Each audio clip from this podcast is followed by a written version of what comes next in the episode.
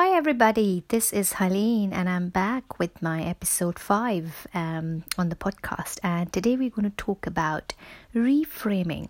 So if you've been following me on Instagram, you probably know what I'm up to. I'm sitting here with an injured leg. It happened on a holiday a couple of days ago, and yeah, I'm a bit immobile and, I'm not able to do the basic household chores.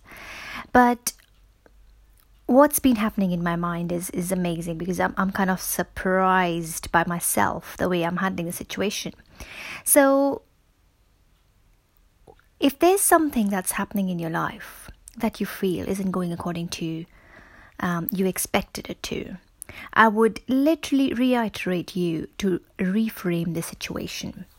Now, when this happened with me, the first thing that I, literally kind of told my husband was that this has happened for a reason, and there is a message in here, perhaps to slow down, perhaps to just reflect more, be more. And that's what I'm doing. I've started to do so many things that I just even have the time to do, just because I have more time now, because this has given me the time, the energy, the focus, the clarity, the direction that I wanted, and I feel amazing. I mean, of course, I'm in pain as well, on and off, but I've been able to reframe it. And had this happened like 2 years ago, I wouldn't have been able to, reframe my mind into this. I've been sitting here thinking, why did it happen to me? Why did I really have to pass through that door? Why didn't I see the step? And blah, blah, blah. So all these whys and but and what ifs and stuff.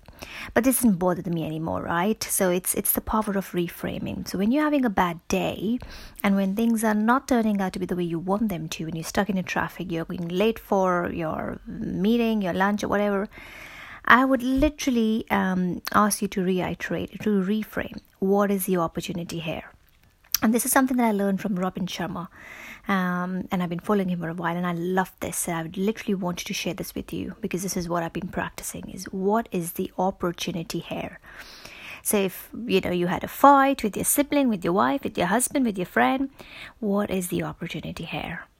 And it could be that it's kind of going to give you a chance to work on your communication. There's going to be deeper level of communication or anything. What's the learning? What's the opportunity here? And one thing again, and this is from Tony Robbins, I would reiterate, when you're having a bad day, you just need to think as if you are flying on a helicopter and look at the situation from that height.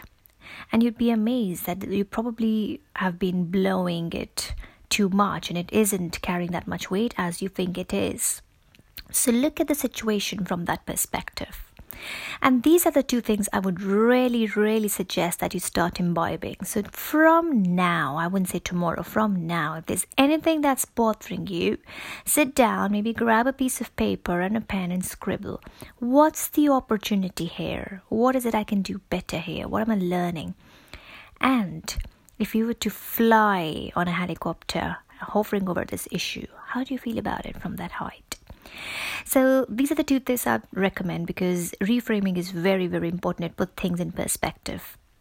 And this is what I do with my clients as well. So I thought I'd share that with you just in time with what happened with me. So all I'm sitting with a broken leg, but yeah, I'm able to do a lot of those things that I wouldn't have if this didn't happen. So thank you, universe. And I'm grateful that there was something bigger that was supposed to happen, but it just happened in this little thing. So things are sorted, and life is happening for you and not to you. Remember, life is happening for you and not to you.